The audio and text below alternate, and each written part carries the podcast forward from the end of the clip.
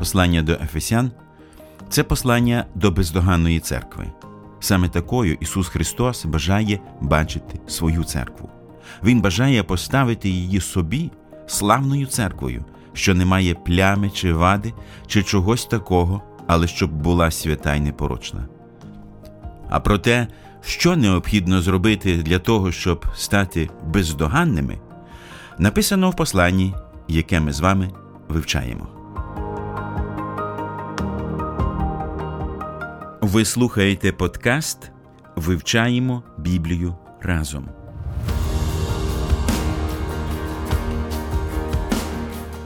Мир дому вашому, друзі.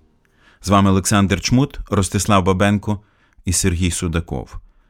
Ми продовжуємо досліджувати послання до Ефесян і сьогодні відкриваємо третій розділ цієї благословенної книги. Розпочнемо наше вивчення з молитви. Великий наш Бог, Отец, Сын и Дух Святой, мы благодарим Тебя за то, что у нас есть великая привилегия обращаться к Твоему Слову. Мы благодарим Тебя за то, что Ты не оставляешь нас в неведении, но открываешь нам себя через Слово Твое. Мы просим Тебя о том, чтобы мы могли сегодня, читая из Слова Твоего, понимать его, доверять Ему, принимать Его с верой и быть Ему во всем послушными. Во имя Иисуса Христа молились мы. Аминь.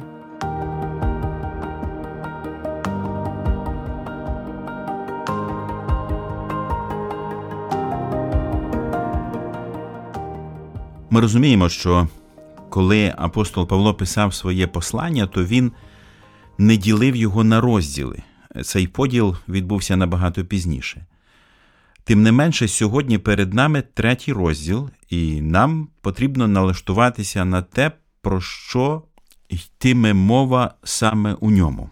Апостол Павел продолжает двигаться, развивая мысль о великой благодати Божьей, которая открылась нам, верующим в Него. Он начинает с того, что в самом начале говорит, что мы благословлены всяким духовным благословением в небесах. Он рассказывает подробно на протяжении главы об этих великих благословениях. И в конце первой главы просит о том, чтобы Бог просветил читателей, чтобы они осознали все величие уготованных им благословений.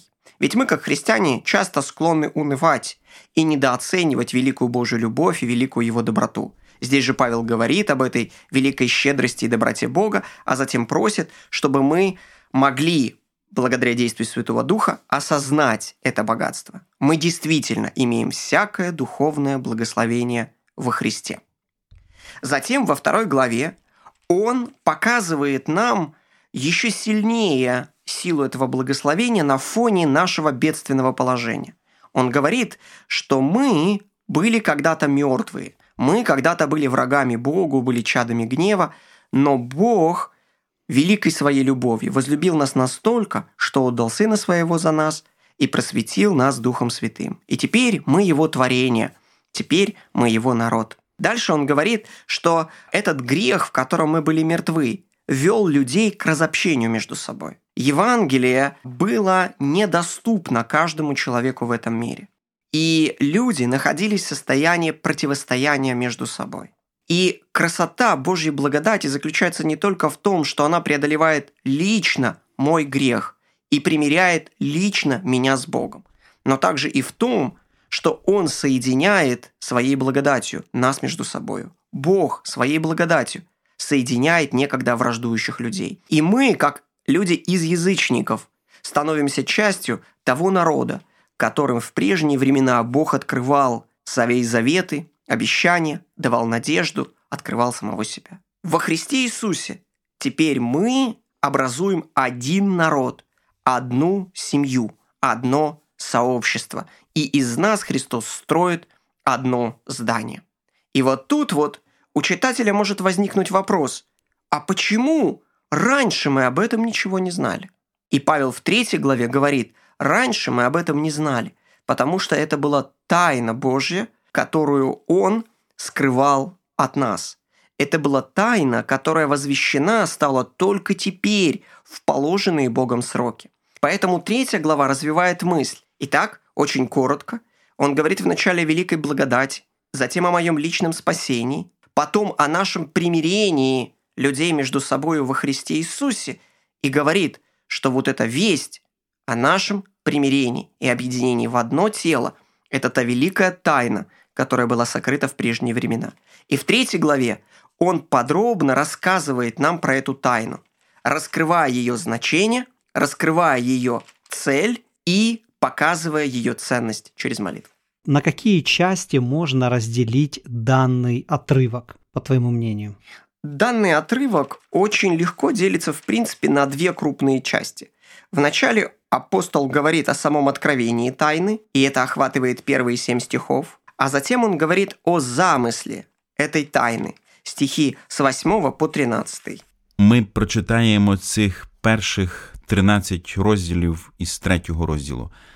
Через це я, Павло, є в'язень Ісуса Христа за вас, поган, Якщо ви тільки чули про зарядження Божої благодаті, що для вас мені дана. Бо мені відкриттям об'явилась була таємниця, як писав я вам коротко вище. З чого можете ви, читаючи, пізнати моє розуміння таємниці Христової?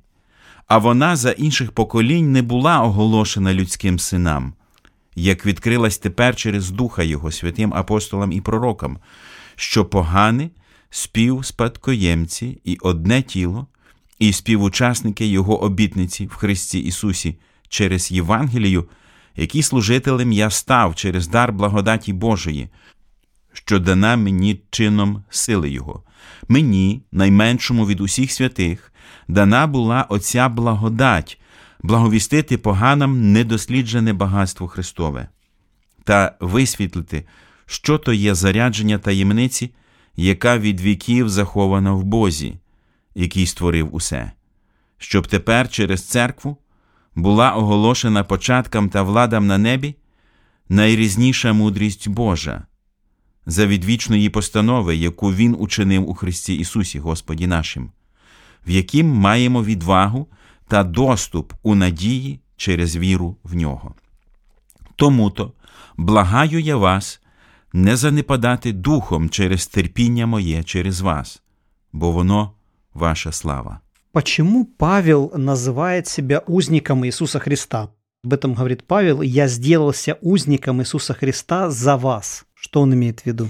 Да, это очень интересно, потому что Павел э, подчеркивает, что он не узник Нерона, он не узник римских или иудейских козней, он узник самого Иисуса Христа. И здесь он, конечно же, говорит не просто о узничестве в метафорическом смысле, что, молде, он раб Иисуса Христа. Нет, он говорит о том, что та тюрьма физическая, в которой он сейчас находится а, под римским контролем, это то, где он оказался по воле Иисуса Христа исходя из замысла Иисуса Христа. И тогда у читателя может возникнуть вопрос, почему нужно платить такую дорогую цену? Почему тот, кто называется апостолом, кто называется благовестником, кто избран быть соучастником строительства Царствия Божия, должен платить дорогую цену, находясь физически в тюрьме? И вот тут вот апостол Павел и начинает подходить к тайне. Этой фразой он говорит «Осознайте, как велика ценность той тайны, которую нам открыл Бог. Осознайте, как важно Евангелие. Осознайте, насколько это сокровенная и драгоценная вещь. Настолько драгоценная, что ради нее не жалко ни свободы, ни даже самой жизни. Вот какая здесь идея. Апостол Павел показывает, что он всецело в руках Иисуса Христа. Христос контролирует все, а не Нерон или иудеи. Раз. И во-вторых, он говорит, что ценность Евангелия такова, что быть в вузах ради Євангелія совсем не страшно, но напротив почетно. Виявляється, що бути в'язнем Ісуса Христа, друзі, це не приниження. Насправді це почесна місія. Бути в'язнем Ісуса це означає бути там, де бажає бачити мене Господь. Бути в'язнем Ісуса Христа це означає платити високу ціну за Євангелію. І воно того варте.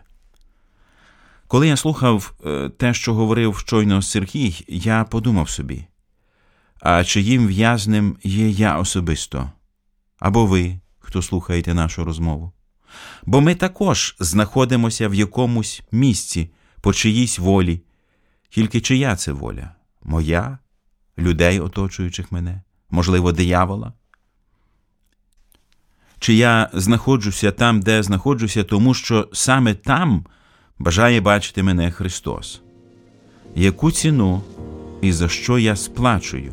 Це говорить про те, кому належить моє серце. Отже, поміркуймо над цим, чи дійсно ми є в'язнями Ісуса Христа.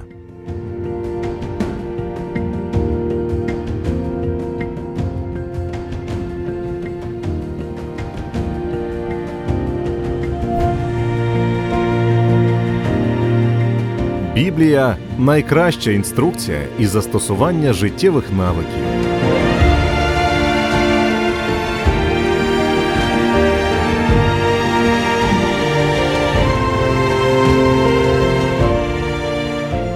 Интересно, что далее Павел тоже говорит немножко загадками, и давай продолжим объяснение его терминологии. Он во втором и третьем стихах говорит о неком домостроительстве благодати, о которой Павел писал уже раньше и писал кратко.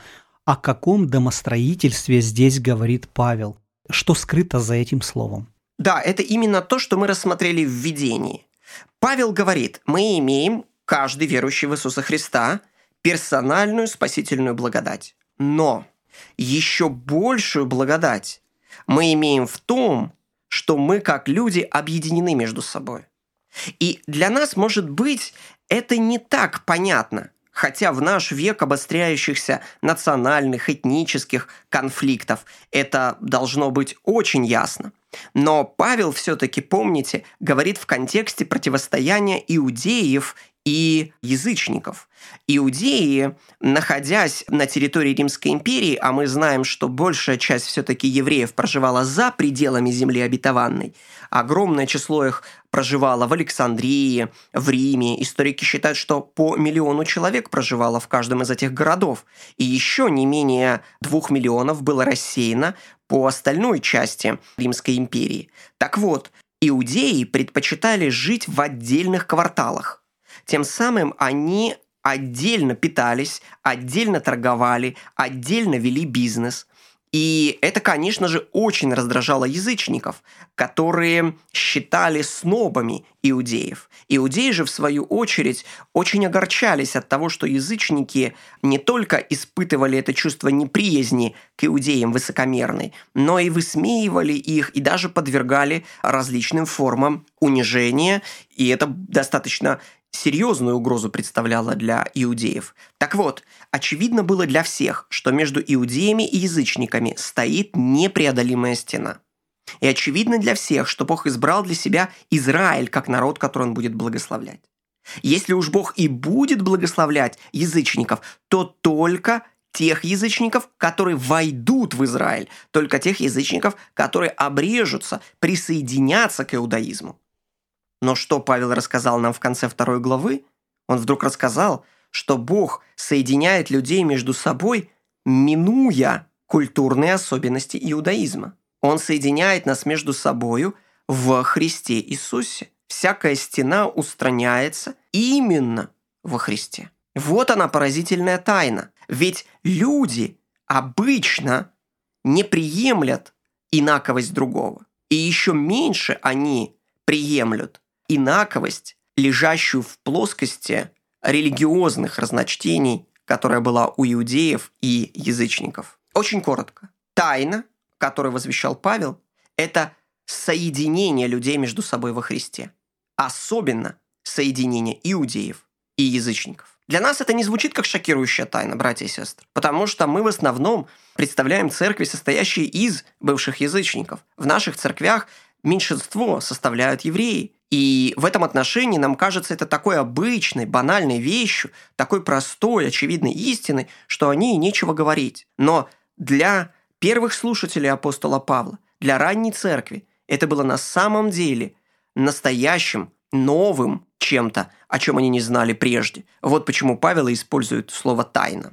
Незважаючи на те, що сьогодні переважна більшість церков складається з колишніх поган, нам також необхідно пам'ятати цю важливу істину. яка викладена в посланні до Ефесян. Ми об'єднані між собою в одне ціле не нашими традиціями чи однаковими поглядами на ті чи інші речі. Ми об'єднані Христом, і саме в ньому складаємо одне тіло, яке є церквою. І за великим рахунком, незважаючи на всі конфесії і деномінації, є лише ось ця одна церква, яка є тілом Ісуса Христа. Тому ніколи не забуваймо про це, дорогі друзі.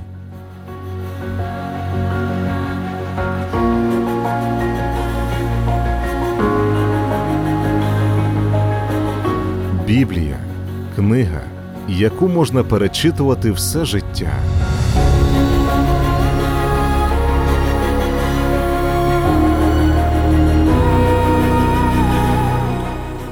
Почему тайна, которую открывает Павел, называется Христовой? Это четвертый стих. Эта тайна называется Христовой, потому что Христос стал исполнением обещания, обетования, которое Бог дал Аврааму. Мы помним, что Бог сказал Аврааму, что он благословит через Авраама все земные народы.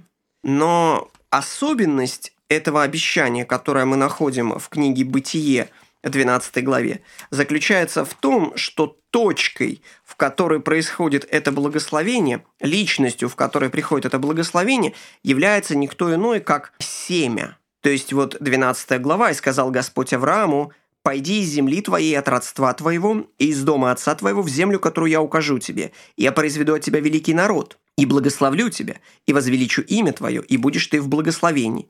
Я благословлю благословляющих тебя, и злословящих тебя прокляну. И благословятся в тебе все племена земные». И мы видим, что здесь апостолу обещается произведение великого народа, и благословение через это великое потомство всех народов. Подобно тому, как автор послания Галатам, апостол Павел, скажет, что Павел, говоря о благословении, подразумевал благословение, которое придет через семя. А это то же самое, что мы находим в Бытие 3 главе, когда Бог говорит следующие слова, текст так называемого протоевангелия – я вражду положу между тобою и между женою, и между семенем твоим и семенем ее. Оно будет поражать тебя в голову, а ты будешь жалить его в пету. Победителем, через которое приходит снятие проклятия, становится семя, которое обещает Бог. Благословение, через которое благословляются все народы, становится семя, то есть помазанник, спаситель. И он является в личности Иисуса Христа – который, как написано в Галатам 4.4, пришел, когда исполнилось время. То есть Иисус Христос является тем самым обещанным семенем, через которое Бог снимает проклятие с своего творения, через которое Он дает примирение человеческому роду. Поэтому, конечно же, это тайна Христовая, или, как предпочитают комментаторы, переводить эту фразу «тайна о Христе» или тайна во Христе. Потому что именно Христос пролил свою кровь за искупление каждого верующего в Него, как иудея, так и эллина. И в этом отношении весть о Христе примиряет нас с Богом, минуя иудейские традиции, минуя церемониальный закон, минуя храмовые жертвы, потому что все это исполнилось во Христе Иисусе. Он стал совершенной жертвой, он стал совершенным священником, он стал совершенным храмом, в нем все обетования «да» и «амінь».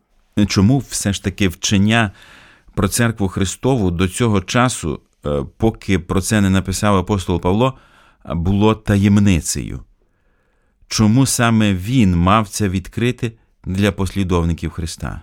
Тайной называет Библия то, что когда-то было скрыто, а теперь стало открыто. И действительно, то, что Евангелие достигнет всех народов, было тайной. То, что народы без присоединения к Израилю могут напрямую приходить к Богу во Христе Иисусе, было действительно тайной, которая в прежние времена была неизвестна. Почему? Потому что Бог сам поставил стену.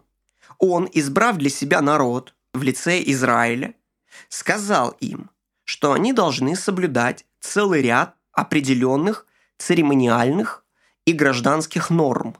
Мы помним эту классическую рубрикацию, которую защищала церковь на протяжении всей истории, что если мы посмотрим на весь закон, представленный в Ветхом Завете, то обнаружим, что он разделяется на три основные рубрики.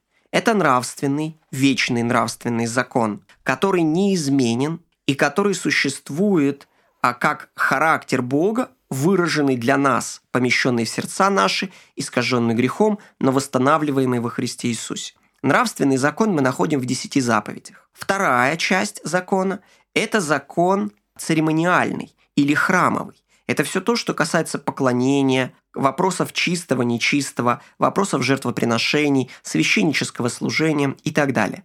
И, наконец, третья часть всех законов – это законы гражданские, которые касаются регулирования жизни народа Божьего как политического образования, у которого есть царь, у которого есть определенные административные наделы и так далее. Что же мы узнаем? Мы узнаем, что когда приходит Христос, он приходит как совершенный Израиль, и он избирает для себя 12 учеников, подобно 12 колен. И в этом отношении история Израиля как моноэтнического народа Божия прекращает свое существование. И начинается история о мультинационального народа Божия. Проще говоря, Павел в Римлянам это достаточно четко поясняет. Бог взял остаток Израиля и к этому остатку Израиля присоединил верующих из всех народов. Язычники были привиты к Израилю. И мы продолжили Израиль в мультинациональном виде. Поэтому церковь является народом, состоящим из разных языков, наречий и культур. Второй момент – это то, что Иисус Христос исполнил весь церемониальный закон с собой. Ведь церемониальные законы указывали на Иисуса Христа. Священники, жертвы, принципы об очищении, сам храм – все указывало на Христа. Об этом очень подробно пишет автор послания к евреям. Таким образом, остается только вечный нравственный закон, о котором Христос и говорит в Нагорной проповеди «Я не пришел нарушить закон, но пришел исполнить закон». Итак, что же мы видим? Мы видим, что в Ветхом Завете Бог сам дал Израилю не только вечный нравственный закон, но Он дал Израилю церемониальный и гражданский закон. И эти законы были стеной, которая отделяла Израиль от прочих народов. Израиль должен был есть кошерную пищу, пищу чистую. Такая пища по своему виду походила на ту пищу, которую приносили в храме. И в этом отношении народ был отделен от прочих народов. Народ должен был поклоняться только в одном месте, а не везде, где ему заблагорассудится, что делает невозможным поклонение для огромного числа людей, рассеянных по земному шару. В-третьих, Израиль должен был приходить к Богу только через определенных посредников, священников и только с соблюдением определенных норм, которые были для многих недоступны. Таким образом, Бог сам поставил стену между Израилем и прочими народами. Зачем он это сделал? Он это сделал для того, чтобы показать величие своей любви избранному народу, во-первых, для того, чтобы показать превосходство своей святости во всех этих законах, во-вторых, и для того, чтобы подогреть жажду поиска Христа. В-третьих, и когда Христос приходит, Он устраняет собой эту стоящую стену. Он убирает препятствия, которые Бог поставил между Израилем и прочими народами. Ведь эта стена была временной, она указывала на Христа, который должен был ее преодолеть. Поэтому, когда Христос пришел, то эта стена была устранена, подобно тому, как завеса в храме разорвалась в момент смерти Христовой. И теперь радостная весть о спасении открывается не только Иудею, но и Эллину, хотя, конечно же, прежде Иудею, а потом Эллину. И теперь доступ к Богу имеет каждый, минуя храм, жертвы, священников, а приходя во Христе. Друже мій, це стосується також і тебе. А якщо ти досі не в мирі з Богом, ти можеш вільно прийти до нього через Ісуса Христа. Біблія говорить, що нема ні в ким іншим спасіння, бо під небом нема іншого імення, даного людям, що ним би спастися ми мали. Сам Ісус Христос сказав про себе: Я дорога і правда, і життя. До Отця не приходить ніхто, якщо не через мене. Щоб приєднатися до народу Божого, щоб стати членами Його церкви, потрібно повірити в смерть Ісуса Христа за наші гріхи. Це єдиний можливий шлях, і ми закликаємо кожного, хто ще не в мирі з Богом, скористатися можливістю спастися від гріха. І нехай поблагословить вас Господь Бог. Наш випуск, на жаль, сьогодні добігає кінця. Дякуємо, що прослухали цей подкаст. Ви можете підтримати наше служіння за реквізитами в описі. Свої відгуки надсилайте нам за посиланням знизу. До нових зустрічей і Божих вам благословень!